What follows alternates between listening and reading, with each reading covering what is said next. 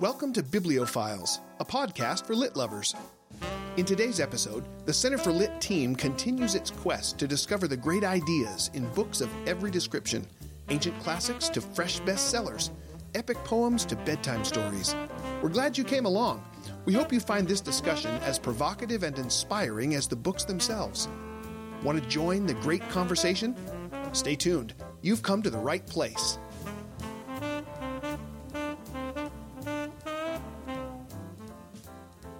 Welcome back, everyone. It's Bibliophiles once again. Adam Andrews with you, as always, joined by the Center for Lit crew, consisting of my wife, Missy, Hi. my son, Ian, Well, hey, and my daughter in law, Emily. Hello. And gathered together as we are today, our purpose is unique. This time, we're going to talk about poetry. We're going to offer an apology for poetry, or maybe just a discussion of poetry with an eye towards explaining, chewing on, discussing the question what is poetry good for? How is it different from other kinds and types of literature? What is the most compelling justification for reading it, for including it in your regular diet of literary and intellectual meat? And maybe even by the time we're done, how do you teach it to your students? So, poetry in general is the subject, and I've probably painted the field a little broadly, as I'm wont to do. But let me just start by tossing the question in, as, in that broad fashion out to you guys. What's the deal with poetry? Why should we consider it? What place does it have in bibliophiles? Well, I was actually going to make make it even broader. That- Honestly, I was going to respond Wah, to wah. your broad beginning with a broad response of my own. So oh no, here's the thing. I think that poetry, I guess I'd argue that poetry, in the broadest use of the term, just denotes imaginative literature. Ooh, Imaginative literature, hmm. as opposed to, you know, prose that is nonfiction. so basically, you would answer my question by saying if you consider literature at all to be important, then you've already Yes. admitted that poetry is important. Yes, absolutely. okay, I, Because- okay. I might need you to explain that to me because, along with some of our listeners, I am hundred percent sure, and listener, you know who you are. we have now raised our hand and said, "Except you can't do that. When you say what is poetry worth, we all mean, you know, poetry. Right. So defend yourself. Okay, so here's the thing poetry, in the broadest sense of the term, is imaginative literature. And, you know, if we can go back to Aristotle's Poetics, which is really a meditation on drama, right? And plot in particular being the major thing he's most interested in, um, that's imaginative literature. Right, it's Story. a form. Yeah, it's story. It's it's um, it's talking about truth in a non-literal way. That's what I would say. Imaginative Ah. literature is engaged in speaking about true things, man's circumstances, um, you know, universals, the universals, his nature, um, his experience on this earth, that sort of thing. But to do so in a non-literal way, with using figurative language, right, And imagery and, imagery and all that sort of thing. fictional characters and plots and things. Yes. So if you're going to talk about imaginative literature, then poetry of the sort that you're talking about is a subset of the larger genre of imaginative literature. But um, really, the whole thing begins with poetics, non literal communication, right? Okay, so I can see that you're broadening this. Here's my question. Doesn't that sort of negate our conversation, or do you intend to try and justify for me the presence of imaginative literature? Well, what Dad said, what he, the way he lined this out in our notes was how does poetry participate in literary art? In what way is it an art unto itself? So hmm. the overlap between the thing that you mean when you say poetry and this other kind of poetic literature that is imaginative literature comes in, first of all, their object, right? And second of all, their means. So, the object of imaginative literature and imaginative art in general is to deal with universals in a beautiful way, right? Okay. Sure. To to discuss the the stuff of man and the the um, the unchangeable realities that are present regardless of the age of man that we're talking about. but that resonate because of the human condition and the human experience and things like that, regardless of when um, when the author wrote and the reader reads. Right. Right. Right. Okay, so both poetry in particular and imaginative literature in general um, agree in this particular aim of the literary arts. Yes. And in addition, they overlap in terms of the way they go about this. There are lots of different forms of imaginative literature. Um, poetry, like the rest of them, uses metaphor and simile and literary devices. We call them poetic devices for a reason. And in poetry, it's the most condensed form of all of these sorts of things. So hang on a second. I want to interject here. It sounds like what you're doing, Missy, is describing all of the ways, goals and means alike, that poetry is as Ian conceives it is just the same as as fiction. What you're saying is the goals are the same. And not only that, a lot of the techniques are the same. So what's the difference? Well, obviously, the density of the of the literary matter is the difference. When you're looking at a poem, you're looking at compressed thought in language. A poem has to be unpacked, right? So the the reader can see what's inside there. Every word, every rhyme, every metrical element, every allusion and association, all of it is measured. All of it is intentionally chosen. Um, and we have to pay attention to these details in order to unpack the poem and understand what the author might have been trying to say. What So the author shorter might have been and more trying to dense. intuit. Because sometimes it's less what he's trying to say and more what he's trying to intuit. But really, the art of reading poetry, that is an art in and of itself. Hmm. Poetry is an art, and learning how to read it is also an art form. Hmm.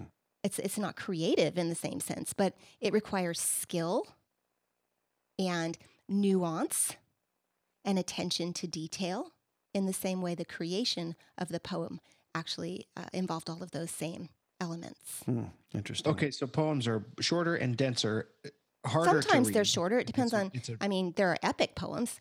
Those aren't shorter. right, right. The more difficult to read though because we have to unpack them, right? Mm, sometimes they're more difficult. Yeah, it depends on which So poem you're discussing.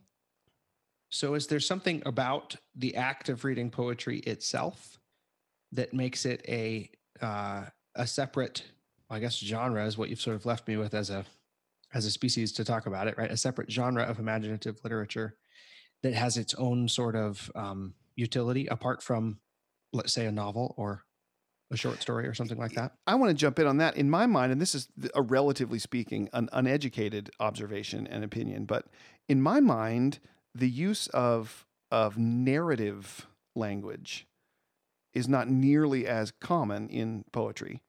And although I'm sure there there are narrative poems that that partakes somewhat of narrative, the main div- dividing line between, say, a novel and a poem is that a novel is written in narrative language or prose where where we're talking with about declarative sentences, sentence structure, uh, paragraph structure. There's there's plot being narrated. There's the interaction of characters, and those things are being declared rather than evoked. Maybe Well, then we've got um, Longfellow's Midnight Ride of Paul Revere, right? So we can't say we can't draw a simple line and say um, if it tells a story, then it's narrative as opposed to poetic because there Sure. are poetic narrations. yes. Of course, there are. I, I guess what I'm what I was trying to ask is, why would we read poetry? Well, the fact of it being short and dense and difficult to read doesn't necessarily make it its own thing with its own set of of reasons to recommend itself. I would say it's because it's the most beautiful, it's the highest form of literary art. And I wouldn't be alone in that. Now Uh, there is a claim. Uh, This is what this was what Coleridge said. He said, "I wish our clever young poets would remember my homely definitions of prose and poetry. That is prose, words in their best order. Poetry, the best words in the best order." Hmm. Oof, quite a thing. Oh, And I think that that really does kind of get at what we're talking about here, right? When we're writing in prose, we're trying to articulate clearly and concisely by putting the words in the best order to arrive at their destination, right? But the poet is not just interested in arriving at a destination, he cares about how we get there. right? He cares about the image, and he's going to try to choose the most apt image and state it in the most apt language so as to leave the, the reader with, um, with a concrete contact for the abstract thought that he's trying to communicate to them. The, act, the actual word abstract um, comes from the Latin ab, which means from, and uh, trahere, which means to draw or to pull. So something that's abstract has been drawn or pulled away from the concrete reality that it was originally associated with.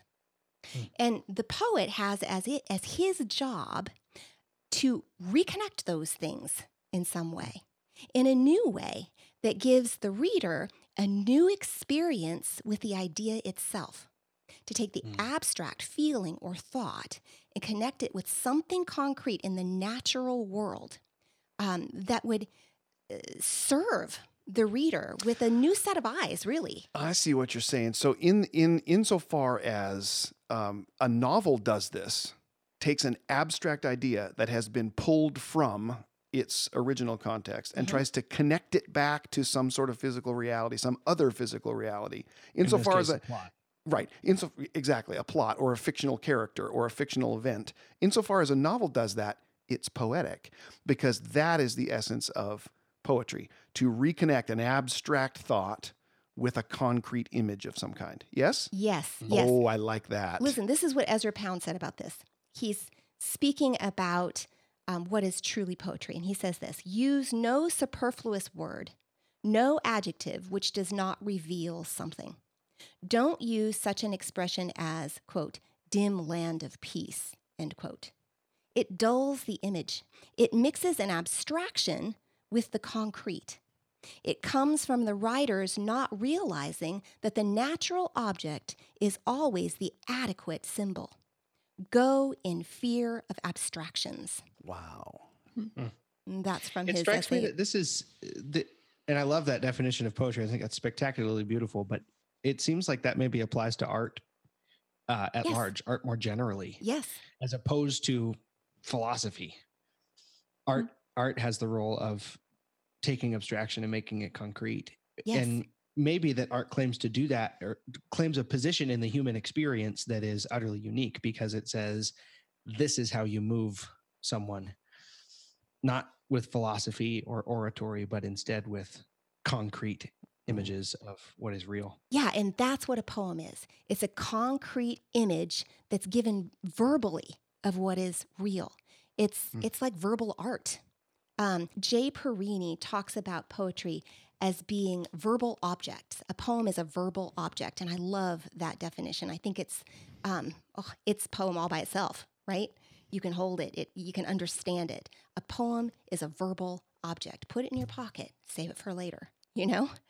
That seems very, very. I mean, obviously, obviously, taking poetry seriously is taking literature seriously. But there are, I'm sure, there are listeners to bibliophiles that are thinking, and maybe maybe there are the children of listeners to bibliophiles thinking, wait a minute, I thought poetry was uh, primarily notable for the fact that it rhymes, mm-hmm, mm-hmm. right? Or that it's you can do this, you know, bob your head in in in in sequence to the rhythm of it when you read it out loud. Why is that definition inadequate? Or maybe a better question is: Is that a legitimate part of a good definition of poetry? Well, poetry most poetry does bow to certain conventions, and I'm again quoting jay Parini, who's kind of one of my one of my mentors in my understanding and my study of poetry. He wrote a wonderful textbook called An Invitation to Poetry, and I would highly recommend it for any of you that want to investigate poetry more deeply. Um, but I really do like his ideas. He says that the the vast majority of poetry does bow to certain conventions. Okay, for, so for example, meter, form, rhyme schemes, right? But not all of it. There is such a thing as a free verse poem, and it doesn't necessarily rhyme, and it um, it sets its own form. It doesn't have a prescribed form. So hmm. you know you can make some general um, statements about poetry that would include the possibility of rhyme and meter and things like that. But not all poems must have those things in order to be a poem. Right. I think what really lies at the heart of good poetry is imagery, metaphor, symbolism, um, allusions, uh, associations. Poems work on these kinds of verbal associations, and sometimes the association is less literal and more sound. I mean, a poem involves the ear, the eye, and the the head. Isn't- Frost, Robert Frost said it involves the ear, the eye, and the mind or the heart. He says.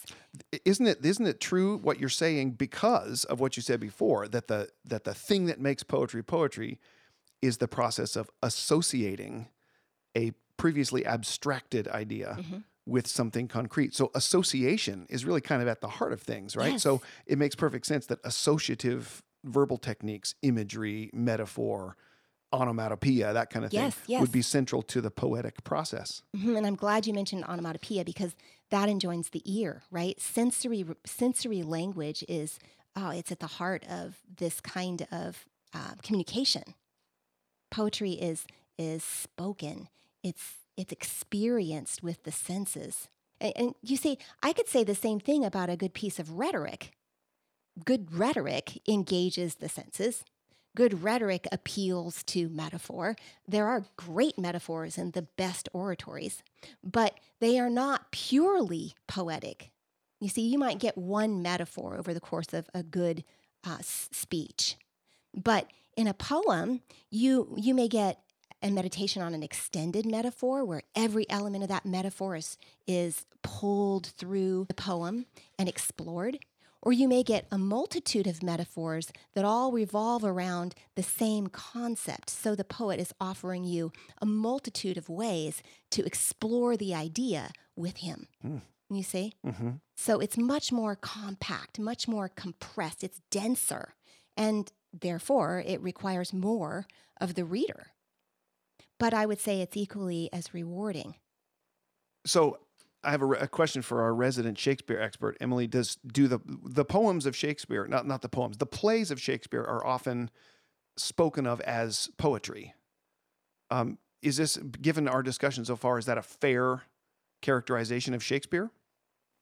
Well, the more I'm listening to mom describe it, the more I'm feeling the lines between narrative and poetry blend together. And while it's certainly true that in his, I mean, his sonnets for certain uh, fit the poetic conventions and our meditations on images and are much more verbal objects. Right. But in his plays, they they fit the conventions of iambic pentameter, but the feel of it is much more narrative Mm-hmm. and it has a lot more of the I don't, literary what's the right term to use it has the elements of story Yes. instead of just the elements of poetry and so i'm beginning to think that maybe even the very best novels are pieces of poetry because i was thinking well maybe the thing about them is that they don't fit a certain form except for the novel is itself a form Yeah, you're right.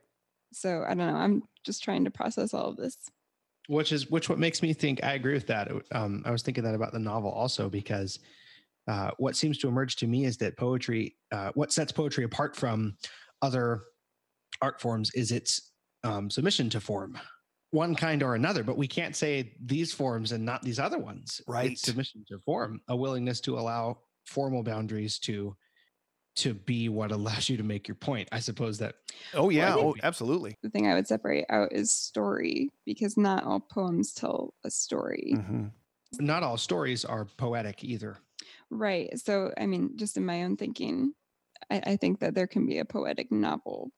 That's kind of maybe where you can draw the line. Poetry isn't by necessity a story, It's although not. there certainly are poems that tell stories that you can put on a plot chart. Mhm, narratives. What? ab- Yeah. What about the? What about thinking about that? The other that relationship, the other way around. That the narrative arc, exposition, rising action, climax, denouement, conclusion, is one of a variety of poetic forms. Hmm. Uh, there, there's the sonnet on one hand, 14 lines, a particular rhyme scheme. There's a question and then an answer. It happens either line eight or line 10, whatever it is, blah, blah, blah, blah, blah. There's this, the the form is defined by a certain shape and structure. maybe the novel is just another poetic form. Well, I, I think you could go too far in that because we, we do want to distinguish between the novel and the poem. But you're right when you say that they're both poetic. They're both imaginative. So they're both going to engage figurative language and Yeah, but- poetic devices. Yeah, but I was going to say even farther. They're also poetic in that they bow to a form. Maybe maybe that's a, a part Right, of the that's what I was definition of poetry. I think that's what Ian was was getting at. But you wouldn't necessarily list the novel. In fact, I, I certainly wouldn't list the novel as a subset of um, poetic forms. Okay, but okay, but why not though? Because what you wanted to do a second ago is That's right. broaden it all back up and say these are all subsets of poet of Yes. poetics broadly. So I'm okay with following you there and did. And then we run the, the risk though, don't we, of saying that, okay, let's take this form, the novel, those novels which also participate in poetics poetically Yes. are better than novels that don't. Yes. And so the presence of being like poetry is what makes prose good. yeah. Is that what you want to say? Uh, kind of. I think it is. I mean, I think it is kind of what I want to say. I would not say, I mean, a novel is cer- does certainly not a poem make, but to the extent that a novel engages in the use of poetic language and poetic ideas, the novel is improved. I have Okay, but feel never like thought need to that rise the before. defense of the novel because a a uh, a poetic hand, right? Someone who's capable of making their observations in metaphor and using symbolism and imagery does not a good novelist make either. You're right. But I, it Well, I- actually, you it depends on what you mean by that. Because if what you I mean think is you know what I somebody, mean by that. No, I don't. I need you to clarify because if what you mean is somebody who uses a lot of adjectives and metaphors, never mind if they're any good, I would refer you back to Coleridge's original quote about the difference between prose and poetry. And then Ezra Pound af- after him about the use of superfluous adjectives. Uh, no, but see, I will I will clarify for you then because what he said is a great way to talk about the difference between prose and poetry. Great way to talk about that. However, what he ignores is the fact that, and you said this yourself a second ago, reading poetry is way more difficult than reading prose, which doesn't make it uh, which doesn't make the prose worse. In other words, there's an aspect of novel writing that involves clarity and directness in the way you're communicating to your reader. Sometimes what you need is to slap them in the face in a way they absolutely cannot misunderstand with an element of your story. And that wouldn't be poetry by Coleridge's definition. Although I will say one thing that the novel doesn't have that most poetry does have is a visual element. Although uh, not that it's not possible, I'm certain that that could be incorporated into the novel, and I'm sure it has been. But a lot of poetry, Wait, a visual element of like lines and the the visual, oh, like um, enjambment like that kind of word thing. placement and Mhm, right, and Mhm. word placement being important. And so mhm.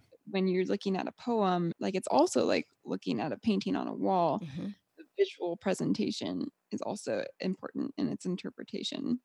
Yeah, she's exactly right about that. Also, I would respond to you, Ian, by saying that the best poem will do the very same thing, uh, aims toward the same goal that you're describing fiction uh, as having that clarity.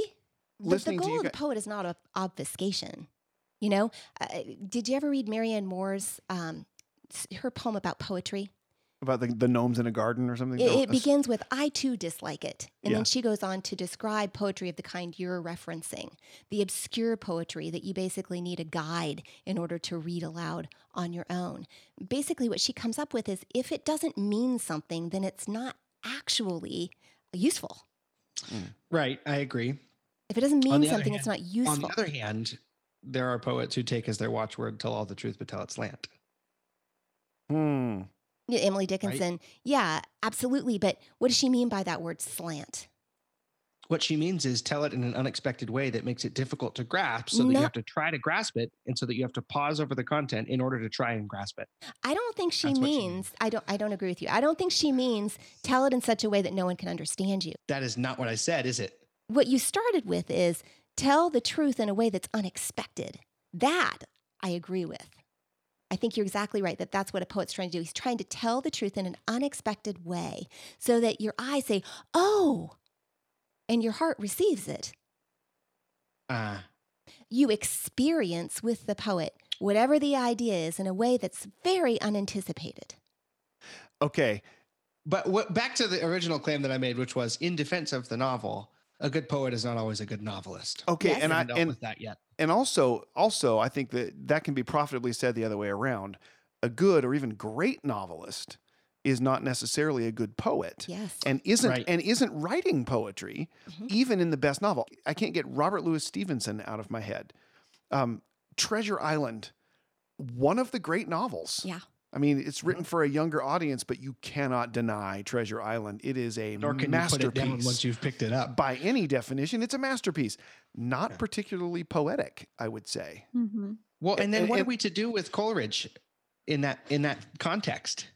The best words in or or words in the best order, the best words in the best order. I, it breaks down, I think, when we start talking about the difference between novelists and well, poets. but but I it does, and I think maybe that Stevenson's a good example because what he's after is something in the way of directness and clarity and unambiguous language that is that is the highest form of art in his particular genre that would not be that would make for a poor poem given what we've Mhm. said about poetry so far. And i think we'd all agree that the use of non-literal the use of, of associative images the use of words in unexpected ways that's that's kind of the the the bread and meat of poetry. I would say, though, in defensive poetry, that um, the ambiguous use of language that you're talking about is not for the sake of obfuscation, but for the sake of loading the language Yes. and making associations. Where there are ambiguities, it's usually intentional so that more than one thing can be referenced simultaneously, more than one thing can be brought together, yeah i'll go with that for sure which doesn't necessarily obfuscate. Sometimes it makes things even more clear. Sure. That I didn't necessarily intend to say that all great poets are ob, are are native obfuscators. what I meant to say is that um, the presence of a bunch of great poetry in a novel doesn't necessarily mean it's going to be a better novel than the novel next door that doesn't use a bunch of poetry. No, certainly not. That's why I think it's important to separate them as art forms. But what I would say is that poetry as an art form is like um, it's like what's left when you've boiled something all away, and all that's left in the be- in the end is the the purest form of the thing.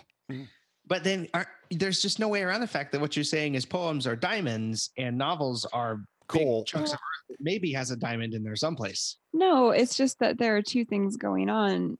There's narrative and then there's poetry. And because both of them employ words as the medium, they necessarily blend together. And I don't think that there's ever a way to separate them entirely. You're right. You're right. And I was just thinking about the, the idea of, not being able to separate them, thinking about my example of Treasure Island. On the one hand, Long John Silver is a great fictional character who is, who is described in with, with um, uh, the what's the word? Declarative sentence after declarative sentence after declarative sentence. And yet at the same time, he symbolizes all kinds of stuff. Oh, and the associations that we draw by understanding his character are the same kinds of associations we draw when Hamlet says, What is this quintessence of dust? Mhm. Or when John Milton says, Batter my heart, three person God. I mean, th- th- we're doing association in, in all those cases. So I think Emily's right. There is a, there is a, what'd you say, Emily, a few minutes ago? There's this blurring of the lines between the two. I think that's probably true. I guess I would say in a novel, whatever's left when you take out all of the elements of story of value is the poetry. Hmm. And that poetry thereby doesn't necessarily have any of the elements of story, although it certainly can. But I think those are the two piles of things that we're working with. There's the narrative qualities and then there's the poetic qualities. Interesting. And sometimes they're intertwined and the best eh, the best novelists sometimes intertwine them. Um, The best poets don't necessarily have to because it's its own thing. But maybe a narrative poem is narrative by accident and poetical by essence. Yeah, it, it leans on the poetry instead of the narrative, whereas a novelist Ah. leans on the narrative instead of the poetry. That is interesting. But I do think that you're you're identifying the main way that they overlap, and it's the use of poetic language and poetic devices.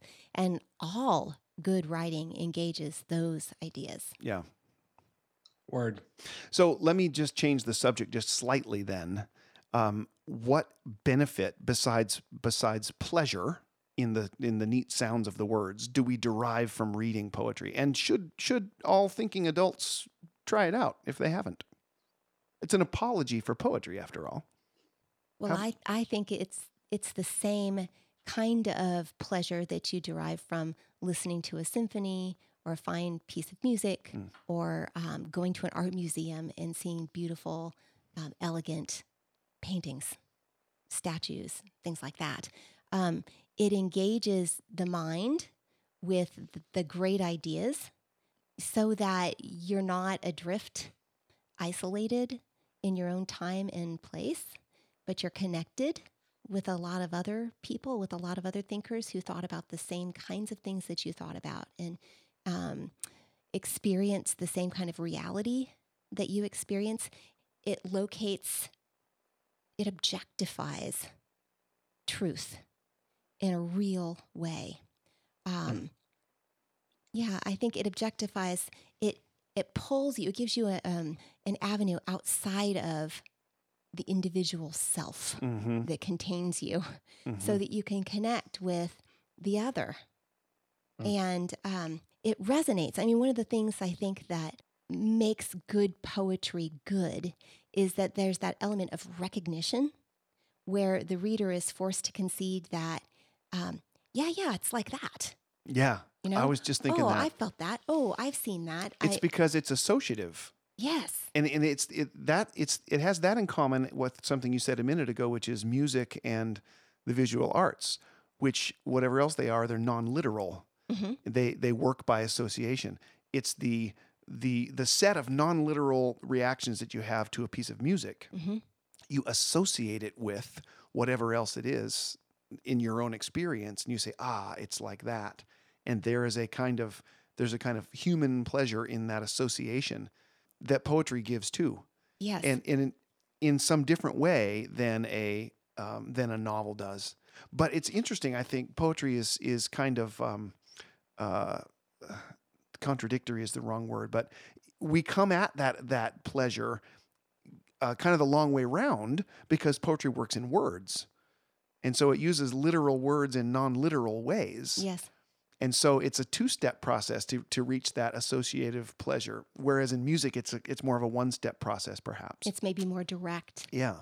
Uh, Ezra Pound said in his in, in one of his pieces, um, he's speaking about the poet Hardy, and he says, "No man can read Hardy's poems collected, but that his own life, forgotten moments of it, will come back to him in a flash here and an hour there." Have you a better test of poetry? Wow. This ability of the poet to evoke your own experiences, so that there's there's sort of like a I don't know, there's a a sympathetic element to poetry, and I think to all good art. Yeah. Well, narrative literature seems to do that through the characters Mhm. by making it an actual person that you Mhm. relate to and travel through Mhm. life with, whereas poetry relies on images Mhm. to Yep. to create that feeling. Yeah. I think that's true. Do you, uh, Center for Lit Denizens, have a poet or a work of poetry that you would recommend to the initiate who realizes, based on the fact that um, the Center for Lit is a guide to all things literary, and that if we suggest something, you should go read it forthwith? Given that assumption, do you have something to guide Center for Lit listeners to in the realm of poetry? A favorite poet, maybe? I'll go around the room, but we'll start with whoever wants to speak first. Well, I would start with um, Milne. Go Hmm. read um, King John's Breakfast or, um, oh, John, let's see. You James, mean A. A. James, Milne? Yeah. James James Morrison Morrison Weatherby George Dupree took great care of his mother, though he was only three. James James said to his mother, Mother, he said, said he, you must never go down to the end of the town without consulting me. It's glorious. it's right? glorious. Go, do read Milne. Um, John had great big waterproof boots on. John had a great big waterproof hat. John had a great big waterproof Macintosh, and that said, John is that. I mean, you you'll that. love it. You need it in your life. Yeah, that's right. A. A. Milne. Oh, this is beautiful. I love the level at which this is going on. Start there, and Ah, I think if you if you get your feet wet, so to speak, with John and Milne, um, you might find that you want to continue exploring poetry and um, going a little deeper. Okay, now before you recommend all of your favorite poets, I want one from everybody in the group. so we can come back around to you again, Missy, if you want to. But somebody else, who is your who who would you recommend to the to the initiate? Emily. Um, I really like Seamus Heaney, and I would start with the poem "Digging." Seamus Heaney. It's a. I feel like it's easy entry to That book. to adult poetry. that poetry. poem is un. Not that Milne isn't adult poetry. It absolutely is. But Is Seamus Heaney still living? no, he just recently died. So- Recently died. So he's uh, late 20th, early 21st century poet. Mhm. Didn't Seamus Heaney do a uh, translation of Beowulf? Is is he the Beowulf translator? Yeah, he did. He did my fa- my favorite translation of Beowulf. of Beowulf. I think he was the one that did my favorite. Okay, we got A. A. Milne and Seamus Heaney. Ian, what about you? Um, there, there are three names that jump immediately to mind that aren't classic. Just one. Uh, You only get one. Oh, Mom only got one. You only get one. We can go around again. okay. Um, I think in that case, I think everybody should read uh, Siegfried Sassoon, Hmm. who is a war poet, and he is really something else. Very good. Um, you guys, you guys have left the field wide open for me. That was nice of you. Uh, I can go ahead and suggest something ancient and traditional, and um, I, I guess that's uh, that's what I'll do. And and the reason is that I don't really know very much about um, more modern poetry, so I'm going to be guided by your suggestions and go read some Sassoon and some Seamus Heaney as well. But everyone should read the Holy Sonnets of John Milton You mean John before Donne? they. I mean John Donne before they die. Word agreed. yeah. um, because the sonnet is a great form hmm and they are some of the greatest sonnets. Also, they're really written. accessible. If you if you understand the form, you've got like a key to help you unlock the meaning of the piece. That's right. So John Donne's Holy Sonnets, D O N N E, 17th century poet. By the way, John Milton has a few holy sonnets too that are no slouch, but only one, only one. Okay, mom, you're you get only one for your second round. All Go. right, second round, go. Okay, only one, only one. Um, Gerard Manley Hopkins, Gerard. Jes- a Jesuit priest poet, um, surpassingly beautiful sonnets and other types as well. He didn't just con- confine himself to the sonnet form, but raw and real and um, a master of association, metaphor, invented a new form of um, rhythm, sprung rhythm, was really interested in, um, he, he called it inscape, figuring out the thing that made a thing a thing. Um, the nature of things themselves and their unique identity in the created order. And he would say the created order because of his um, deep, pious Christianity. and he was a late 19th century English poet. Mm, late Victorian. 1880s, 1890s, I think. Okay, good. Gerard Manley Hopkins. Ian, round Uh, two. no, it's Emily's turn actually. Oh, that's right. Emily, your turn. Mm. Well, one of the first poems that helped me start understanding poetry better was the love song of J. Alfred Prufrock with uh, Eliot, T.S. Eliot, just because it, helped me understand the form and just the illusions that he used. It was, it helped me see the possibilities for what you could do in a poem. T.S. Eliot, first half of the 20th century. The love song of J. Alfred Prufrock. Awesome. That's modernism, right? It is, and it does lean more towards being obtuse, but that kind of was his point. And as a student, having to research actually did help me understand. Okay, Ian, round two. Go. Round two, B.H. Fairchild. You're just trying to say names I've never heard of. You're just trying to impress me. These are the. I don't read a ton of poetry. Um, I'm uh, ashamed to admit in front of my mother, who did her very best to instill a deep love of poetry in me. But um, and I've I've read all the guys you're supposed to read, but I don't spend a lot of time sitting around reading poetry, except for the three guys that I have in mind. Sassoon is one of them, and B.H. Fairchild, who is still living now, actually, um, and whom I've had the pleasure of meeting, and is a, a very nice man. Um, but you should go start with a poem called "The Gray Man."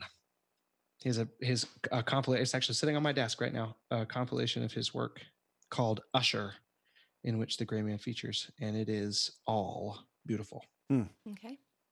The man's a genius. I'm loving this. I'm Me taking too. notes. Yeah. Um, again, I'm going to just go ancient and go traditional. Shakespeare.